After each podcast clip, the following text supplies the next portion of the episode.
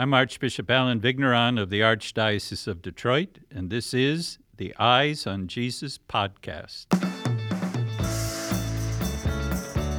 Hello and welcome to the Eyes on Jesus podcast with Archbishop Allen Vigneron. I'm your host, Mike Chamberland. And I'm your host, Mary Wilkerson. We are excited to release new episodes once a month, so please make sure to subscribe and review wherever it is that you listen to podcasts. Archbishop, welcome. Thanks for joining us, and how have you been? I've been pretty well, thank you. Uh, you know, every day there's a little bit more sunshine in the evening and in the Mm-hmm, morning, and that makes me feel better. And I- Right there with you. there are even some of the the first uh, win, l- late winter uh, flowers out in my garden. So. I'm looking out the window right now, and you can see some little buds coming through on, on a tree, and that makes me so happy. And we just we're coming off a couple really nice days where it's that they I think they say fall spring, right, where it ends up being 60 degrees in February, and so I think that's a little a gift from God to rejuvenate us. We're going to start first by talking about, if it's okay with you, the Eucharistic revival. Recently, you had an opportunity to visit Ave Maria University in Florida to give a presentation during their conference called St. Thomas Aquinas and the Eucharist Pathways to Revival. Can you tell us a little bit about that conference and your presentation? Well, it was really some very fine scholars. Uh, I was uh, kind of humbled to be included among them, but it was a great joy. And a lot of varying topics, but they all uh, made a focused on this point that St. Thomas's own sense of the Eucharist gives us a wisdom uh, that we can rely upon as we seek uh, this great uh, goal of a Eucharistic revival here in the churches of the United States. Uh, my topic was uh, entitled A Pledge of Future Glory, the Eucharistic Presence of the Eschaton. Um, and I started thinking about this topic from the backward part. Uh, started thinking about what can the Eucharist do to help us live through this time, the particular challenges of this time. And I think one of the particular challenges of this time is that there is abroad what I would call a, a pseudo or, or, a false, uh, a counterfeit eschatology. The idea that we can make uh, a perfect world by our own efforts.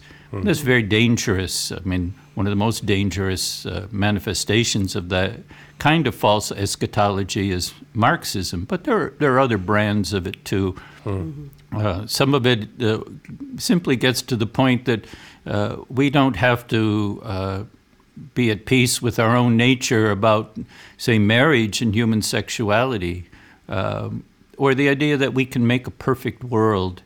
And uh, that leads to a lot of uh, other difficulties.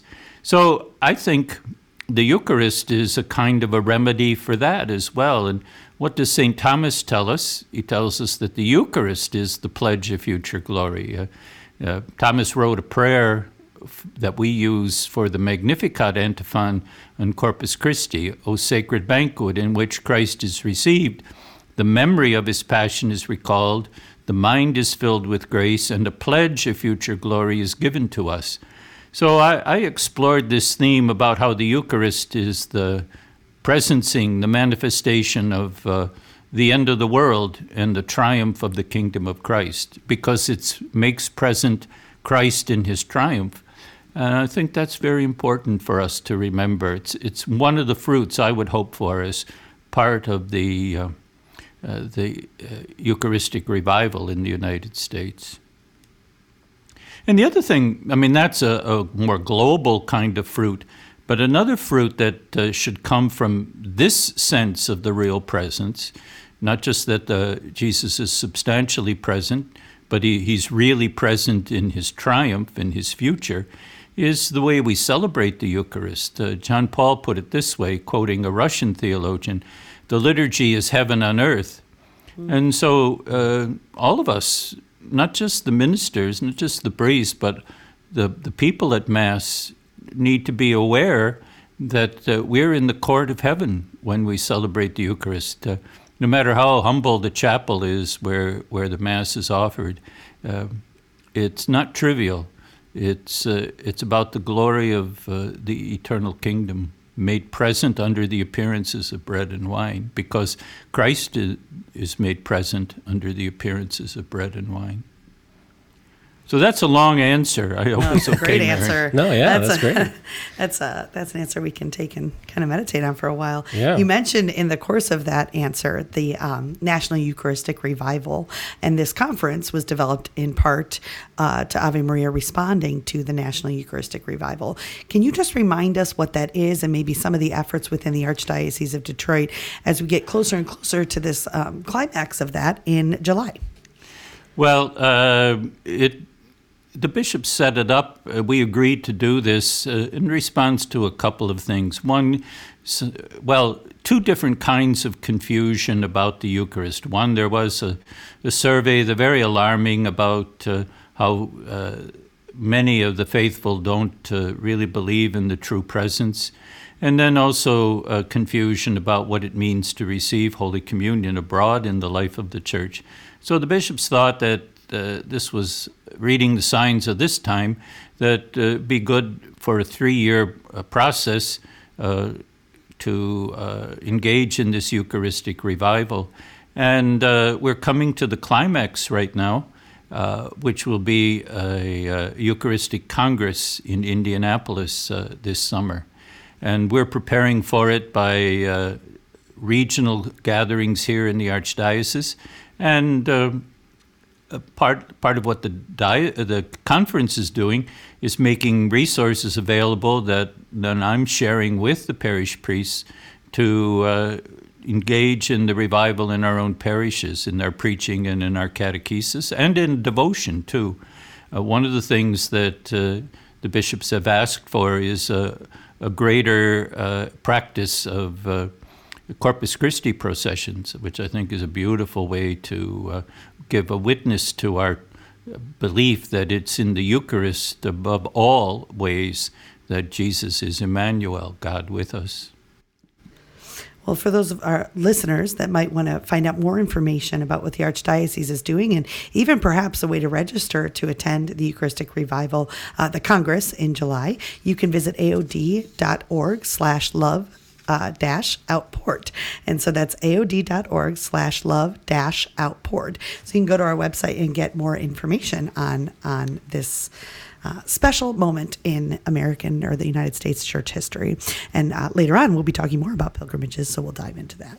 Archbishop, I know as we record this, we are uh, just kind of on the on the doorstep of Lent, and as people listen to it, we'll probably be into Lent already.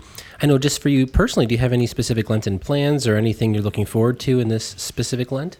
I do. I've been praying the last few days uh, what uh, the Holy Spirit uh, ha- has in mind for my Lent.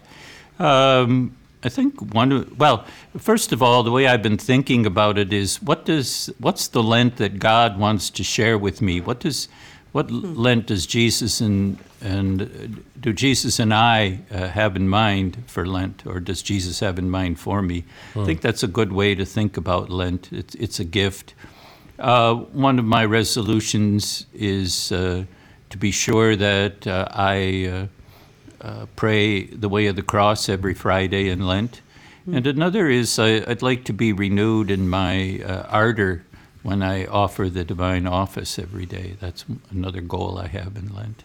But Lent is always, uh, I was just reading what the, the ceremonial, which is uh, a liturgical book directed to bishops to guide us in our uh, celebration of the liturgy. And the ceremonial sa- makes this uh, basic point that Lent is always about conversion and always about uh, baptism, for both for the catechumens and for the already baptized.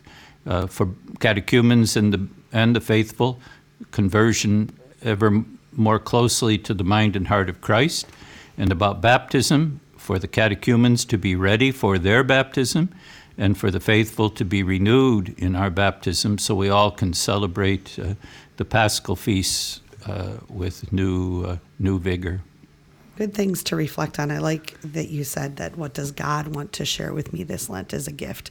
I actually wrote that down as, um, you know, within the little domestic church as I get my kids ready to enter into this season, to think of it as, as a gift, like a real opportunity. So, uh, sacrifices and anything that we're choosing to do is so that God can reveal himself more fully to us. Um, and truly, conversion is a gift as well, right? This drawing closer to Christ. So, I'm going to take that and bring it into my family life. So, thank you for that, Archbishop. As we get ready to have our topic today, is there anything else you want to discuss about the course of the last month? Well, a couple of things, Mary. One, I'd just like in public here to give praise and thanks to God for the World Day of the Sick celebration we had in the cathedral on the 11th of February, uh, which in fact is uh, the feast, the memorial of Our Lady of Lourdes, uh, which, uh, in, which is the occasion for the World Day of the Sick. And at the cathedral on Sunday the 11th, we had a communal anointing within the, the Sunday Mass. It was a beautiful uh, occasion, as always. I find it uh, a great ministry, a great experience of priestly service on my part to anoint the sick. Uh, and to, it's a privilege, really, uh, the prayer of sick people, uh, their commendation of themselves to God, their entrustment into the hands of the, the Father along with Jesus, something very sacred. And that we who uh, are with them in solidarity and communion are invited to be part of that prayer, I, I find very humbling and, and uh, uh, very, I'm very grateful that I can be in such a sacred spot as to being engaged with people who are uh, so so closely united with Christ. And the other thing I'd like to simply mention was to uh, express how edified I was both at the passing of Monsignor Dan Trapp and, and his funeral. Uh, he very much exemplified uh, uh, being a faithful priest, a faithful disciple, and I, I know he touched many lives. I had a conversation the other day with seminarians about the grace they found in his passing. And in many different ways, what they said they was an opportunity to be renewed in their commitment to try and imitate him as he was an imitator of Christ the high priest. It was interesting reading and, and listening to people that knew Monsignor Trapp well. I didn't have the pleasure of knowing him. They're witnesses to what he did for their faith life. It was kind of a little peek into um, eternity and what the goal is of all this, right? That people uh, were called to help each other get to heaven and understand who Jesus is here on earth. And it seemed like he did that so well. And Mary, I think he was an alumnus of your high school. Of Divine Child? Yeah, I think so. Was he really? Oh, I didn't know that. that is that makes it even more special. His uh, his passing and uh, entrance into heaven one day, I think, will be beautiful. So, uh, it's great. As mentioned today, we are going to talk a little bit about pilgrimages, and so I'm. It's a topic that's dear to my heart. So I'm really excited to dig into uh, what a pilgrimage is and the way that pilgrimages can help us on our faith walk. So, if we can start by having you, Archbishop, tell us a little bit about what a pilgrimage is and how it's different from a trip or a vacation. Basically, in its most uh, simple form, uh, a pilgrimage is uh, traveling to a place that's been sanctified by uh, the presence of God in order, I think, to lay hold of the blessings that are, that are offered there. Um, I think uh, that that's something pilgrim pilgrimages all have in common, and so it. I mean, I suppose in a way it's not unlike a, a vacation insofar as it involves travel, but it's uh, traveling with a very particular purpose. And it's also uh, another way I think pilgrimages are different from vacations is it's not about comfort. And in fact, uh, very often uh, pilgrimages, often by happenstance, involve discomfort and uh, challenges. And that's part of the, the gift of a pilgrimage is uh, to, uh, to face those challenges on the way toward uh, a divine goal. The other thing I would say about pilgrimage is that uh, uh, what one way they're different is that it involves a kind of a detachment uh, from what's fil- uh, familiar. Uh, that that's another way to think about. I need need to put aside the familiar so I can be in touch with the sacred. Can you tell us, Archbishop, a little bit about the history of pilgrimages in the Catholic faith and why we do them? Well, I, uh, looked this up in the encyclopedia so I'd be confirmed uh, in what I thought, and it is that the within the, the Christian church, the first great center of pilgrimage was to the Holy Land, to the holy places in Jerusalem, especially. And in that, I suppose there's a great continuity between uh, the Old Covenant and the New, because uh, that was the point of pilgrimage for the Jewish people already, was to go up to Jerusalem. Uh, many of the Psalms are Psalms of pilgrimage. Uh, the great pilgrim is himself our Lord Jesus, who we have the account of when he was about 12 going up to Jerusalem on pilgrimage. Uh, uh, we know from the gospel accounts of his ministry that he often made the pilgrimage to Rome, uh, to Jerusalem. So we're just continuing that, and uh, after, after what, from what I've read, after the pilgrimage to the uh, to Jerusalem and the other holy sites, Nazareth, of course, uh, uh, the Jordan River, uh, all the places of uh, of the Holy Land.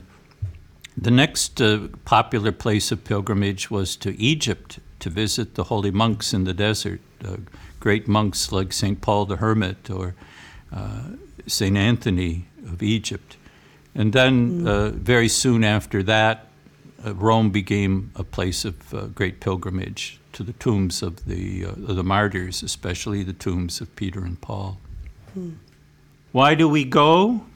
Well, because we need to put aside the ordinary things of our life, the things that are familiar, uh, in order to be in touch with the things that are beyond the familiar, the, uh, the things of the kingdom of heaven.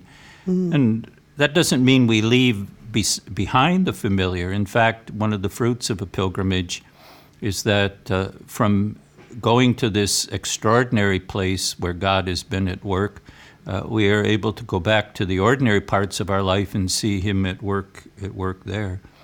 And this, I think, uh, we're a little bit like Abraham or like Moses and the, the Jewish people. Uh, we're called out of the ordinary uh, to do something extraordinary in order to be close to God, and it creates a, a deeper relationship. Uh, it, it's a, it's a, to go to the holy place is to expect to be surprised that God's got something there for me. Um, pilgrimages are also a way of uh, thinking about my life as, uh, as a kind of an exile, that I'm on my road to the heavenly Jerusalem. And so I shouldn't be too familiar uh, with uh, the things that are surrounding me. I'm, I'm really a, a pilgrim in this world. Uh, the real pilgrimage is to the new and heavenly Jerusalem. And the third thing I think is important is uh, often, in, insofar as we can, to find uh, companions on the pilgrimage. Uh, sometimes we go with a group of people as our companions. Oftentimes, even if we start out alone, we'll find somebody along the way to be our companion. And even the companionship along the way is, is one of the, the blessings that a pilgrimage offers. If- I suppose the simplest way that I could think about it is that it, it's, it's a, a focus on a place where God has worked, and I want to go there so that He can work in me. And I'm ready to be surprised at how He's going to work in me. I trust that there's something there for me as well. Hmm. Beautiful. Well, Archbishop, I know that there's many different uh, faiths and people of different backgrounds that go on pilgrimages. You know, there's obviously a distinct Catholic uh, kind of pilgrimage. What are some of those distinctly Catholic locations, and, and what have been some of your favorite? Well, as I mentioned, the Holy Land, of course, uh, Rome is a great place of pilgrimage. Uh, the uh, uh, Santiago de Compostela with the Camino into Spain, Marian shrines are places of pilgrimage. Uh, in Paris, for example, uh, a pilgrimage to uh, the, the place where Our Lady gave the miraculous medal to Catherine Labouré, uh, to Fatima, to uh, Gar- uh, Garabandal, to Medjugorje, and, and to Lourdes, of course, a very important pilgrimage spot. Uh, and Lourdes is certainly one of my favorite uh, pilgrimage sites.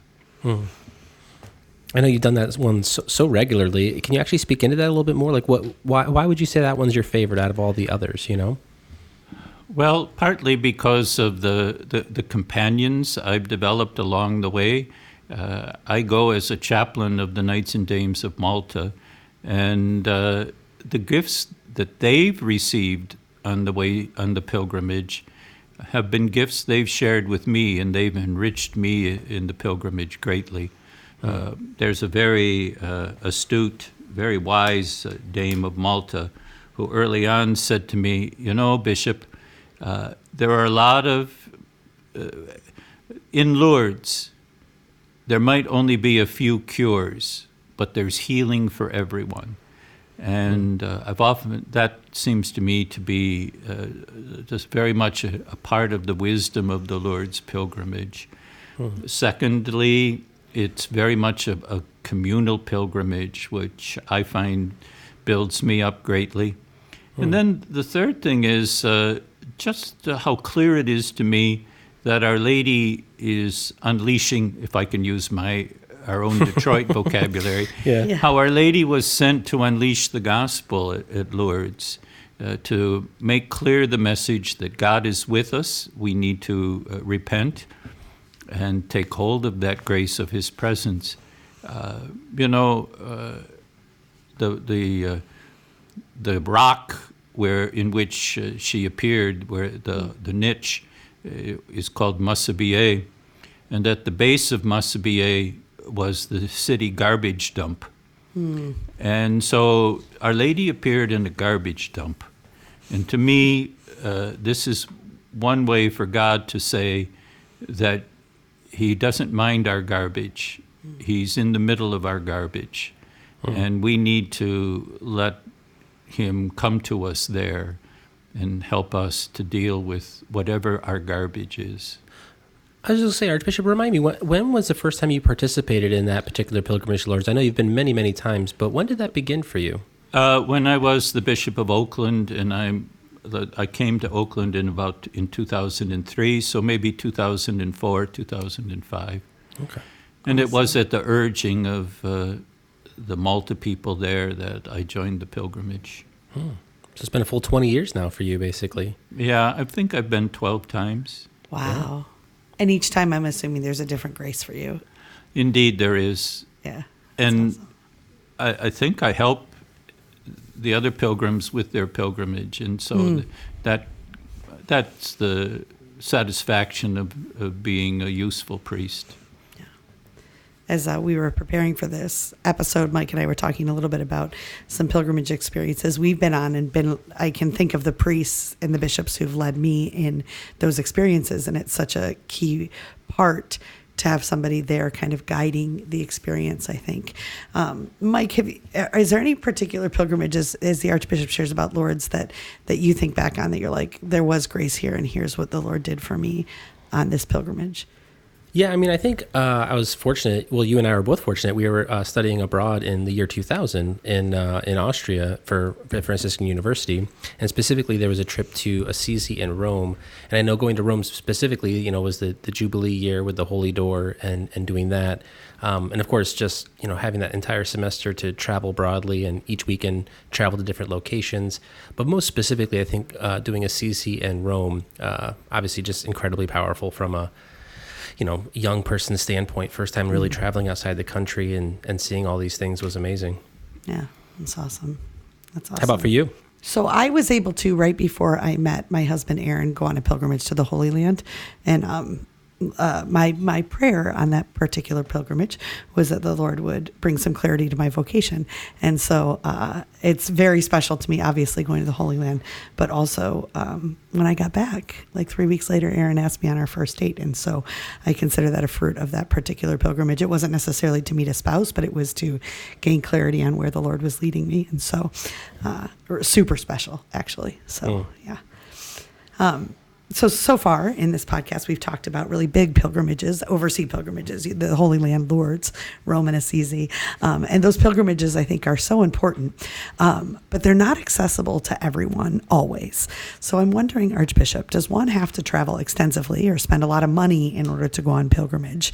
Does one even have to formally sign up or go as a group? Or can kind of if we make an intention to go on a pilgrimage locally is that a quote real quote pilgrimage Yeah, you're right. Yeah, Uh, we yeah. make an intention to go to a place that we know has been touched by uh, by the Lord and, and made a, a, a place uh, that's sacred, and uh, we travel there. And it could be that could be a, a 30 minute ride in the car, but Yeah. we.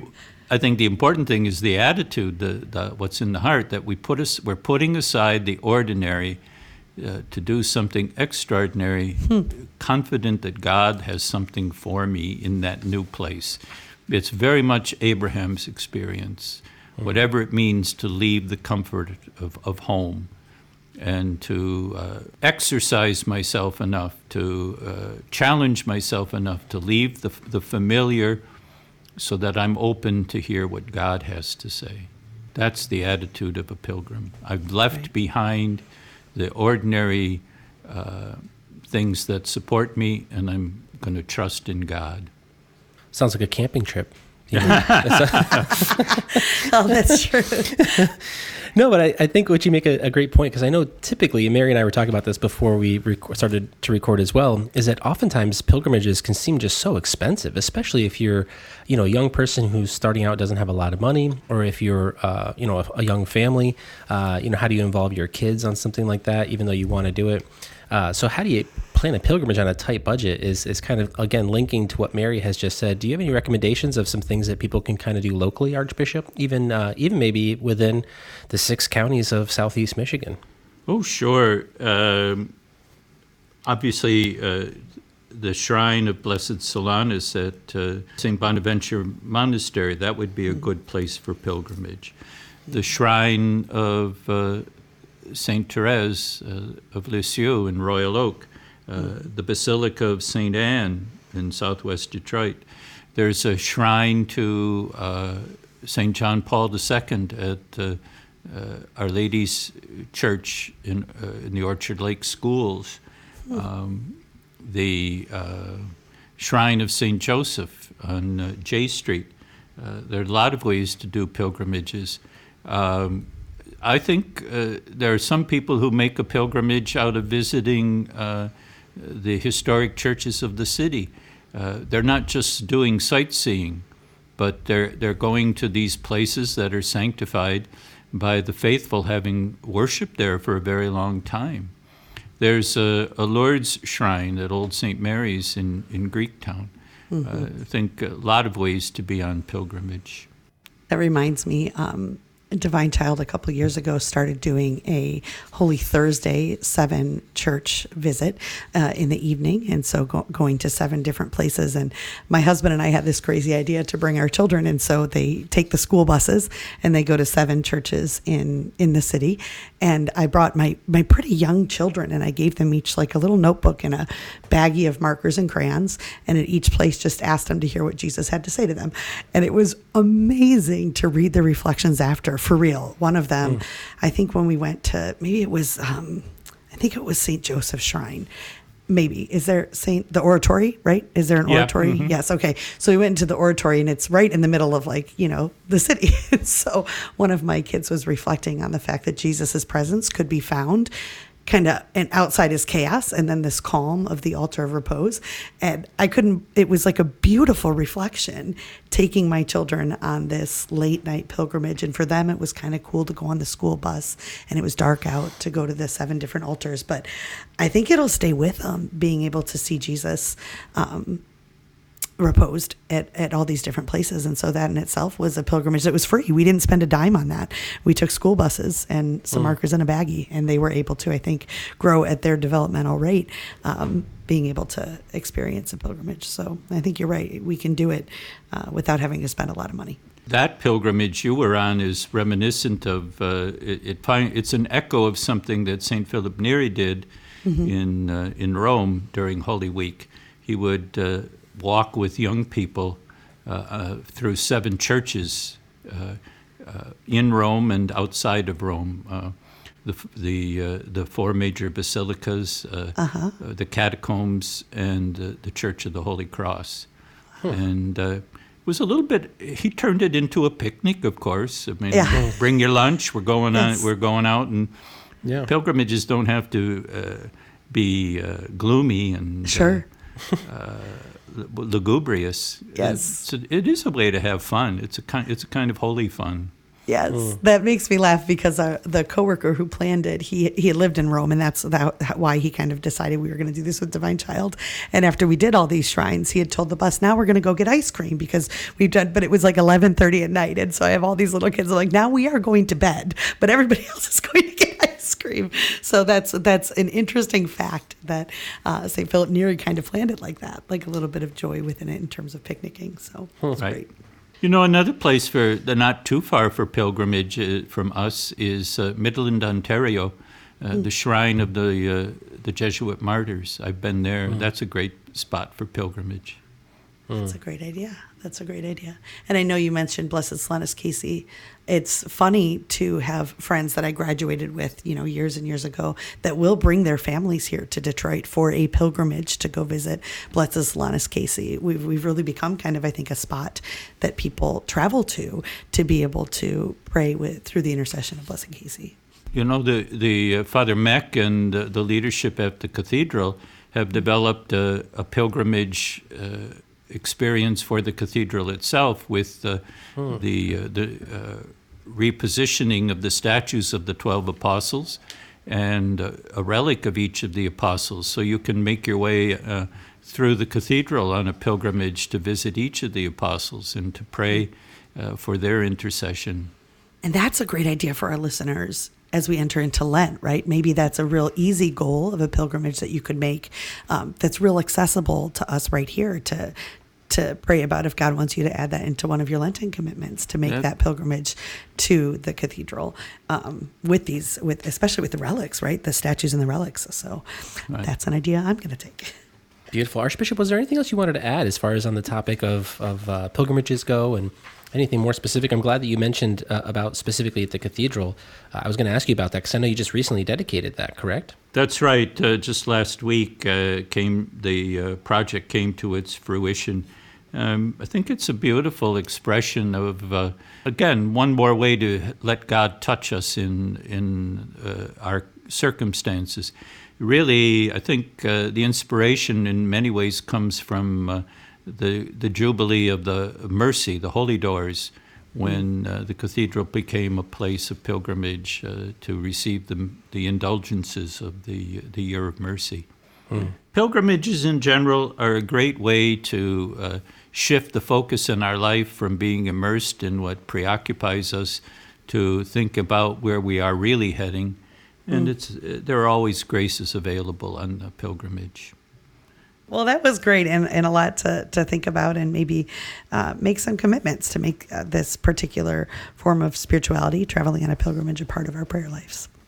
Now we get to move into our listener questions. And if you recall, Archbishop, we've been gathering questions from students at Catholic schools throughout the Archdiocese of Detroit. And so I wanted to ask you a question from Anthony. Anthony asks How can I let my friends and family know that I love them while still not approving of their life choices? Such a good question. Hmm. A couple of things come to my mind, and then I'm going to throw it back to each of you, so you be ready. um, I think one way is to be present to family and friends, uh, insofar as I can be present uh, with them without seeming to endorse uh, uh, life, uh, problematic or, or perhaps even sinful life choices, but to to stay faithful, to be present, to stay connected. Then I think the, the second thing is prayer, uh, to pray for them and uh, to uh, let them know that you're praying for them. And uh, perhaps even the bold step, for some people, this would be kind of bold, to say, let, how about we pray together? Uh, I think uh, I've learned that from uh, Steve Dawson and uh, the uh, St. Paul evangelization. Uh, don't ever hesitate to invite people to join you in prayer. So, those are some thoughts that come immediately to my mind. So, Mike, what do you say? I know it's always a tough thing. Every time I've come up against this in my own life, it's it's difficult. I would say the key that I have found is that uh, I like what you said, Archbishop, about presence. Uh, but I always think of like times when you know, for example, people in your life maybe struggle with an addiction. Eh, To make it very clear that you love them, but why you don't love their addiction, let's say, and you, and you very clearly define um, that you just believe that it's hurting them, that you believe that it's not good for them, that you and that, but you still love them. And so there's a distinction that's being made there, but to very clearly state that, you know, and I think all sin, in a sense, is an addiction. So it takes boldness, like you said, Archbishop, but to very clearly state that, hey, I love you, and to be present with them and to stay and remain with them, all the while having the boldness and the courage to explain kind of why you love them and don't love this certain action. That's it's very difficult to do. It's not easy, but I think it's it's very clear at the same time. I don't know. That's my thought. Well, it, I think you've made a very good precision uh, beyond what I said about presence. To be present, but to articulate uh, what the presence means. Uh, it means I love you, and part of what my love for you means is that I am opposed to these things that hurt you. I think that I think, agree with you, Mike. That's that's much that's very helpful to take it that way. Mary. I think two, well, two things. One, um, your your famous uh, reflection, Archbishop, about uh, keeping our eyes on Jesus, and so really focusing on how Jesus loved. I know anytime I feel because this is very difficult to do. I will just say I have a very hard time knowing how to best love people who have uh, who are living uh, or making choices that I think hurt them, right? And so just asking Jesus for that help and really focusing on you know the crucified Christ at, and asking him how to best show sacrificial love to the people around me. So that I think is one piece. Just asking him to tell me how to do it because I don't always know. And then uh, the other piece is really trying to focus on what we are inviting people to. Sometimes I think we're I, I fall into a trap where I'm almost apologetic, but when I focus on the fact that we are inviting people to authentic freedom and real love through relationship with Jesus Christ, it's more we more abundance more goodness is what the offer is living a life with christ and so not necessarily uh, a, a super focus on the sin but on how god wants to call you out i think.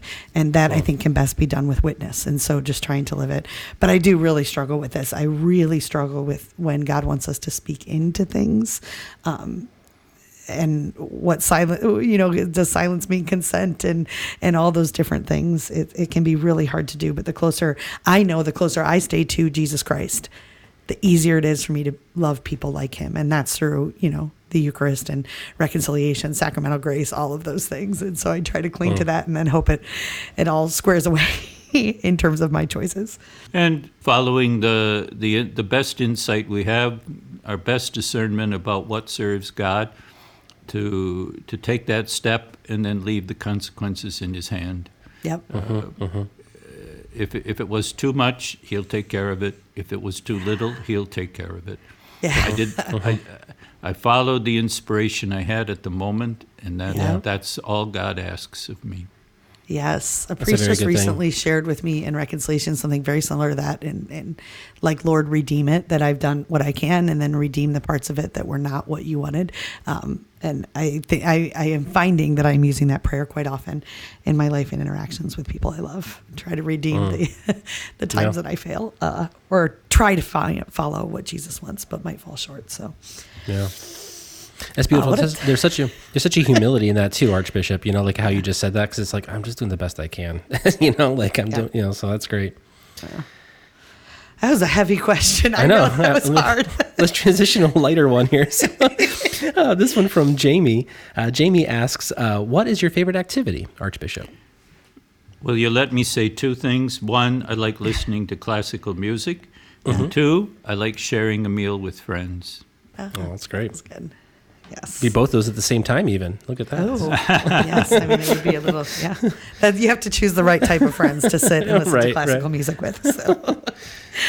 All right, and our final question is from Mary Beth. And Mary Beth asks, What was your favorite subject in school growing up? Well, I'm going to again make a distinction between grade school and high school. In Okay. grade school, it was reading. I, I just enjoyed. Uh, uh, I don't know what else they called it when I was in grade school. We just called it reading, and, and Yeah. I liked all of that.